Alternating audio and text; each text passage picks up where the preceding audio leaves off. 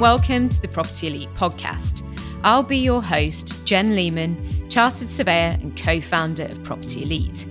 Stay tuned each week for more on industry hot topics, market updates, and new RICS guidance. In this week's podcast, I look at the service charge case of Sara and Hossein Asset Holdings Limited v Blacks Outdoor Retail Limited.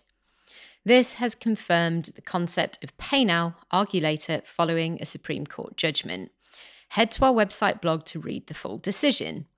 This is essential knowledge for all candidates and surveyors involved in property management and service charges for commercial property. So, what were the facts of the case? The tenant Blacks occupied retail properties in Whitechapel and Liverpool, owned by the landlord.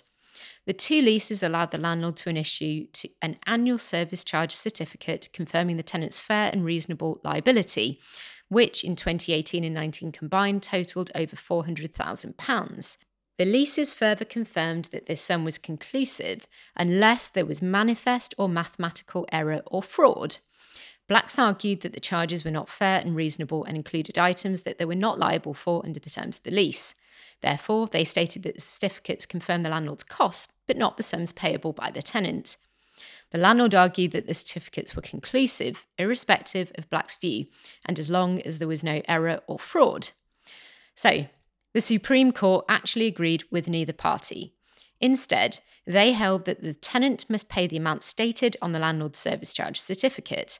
The tenant can then take action to challenge the amount that they are liable for.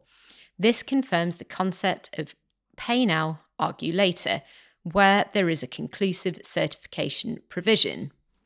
In essence, payment of the amount due does not amount to acceptance of the liability, so the tenant reserves their right to challenge this later on. The tenant cannot, however, withhold sums due if they disagree with the amount charged. This allows prompt payment of charges and efficient operation of the service charge by the landlord, whilst allowing the te- tenant recourse if they disagree with the amount due. However, with many tenants under financial pressure already with cash flow issues, is it fair and reasonable to expect them to pay in full and then wait for a refund if a disagreement arises with no certainty on what the amount might be and when it might be repaid? Landlords similarly are under pressure with costs paid to suppliers and contractors, irrespective of whether they are rightly chargeable under the lease or not.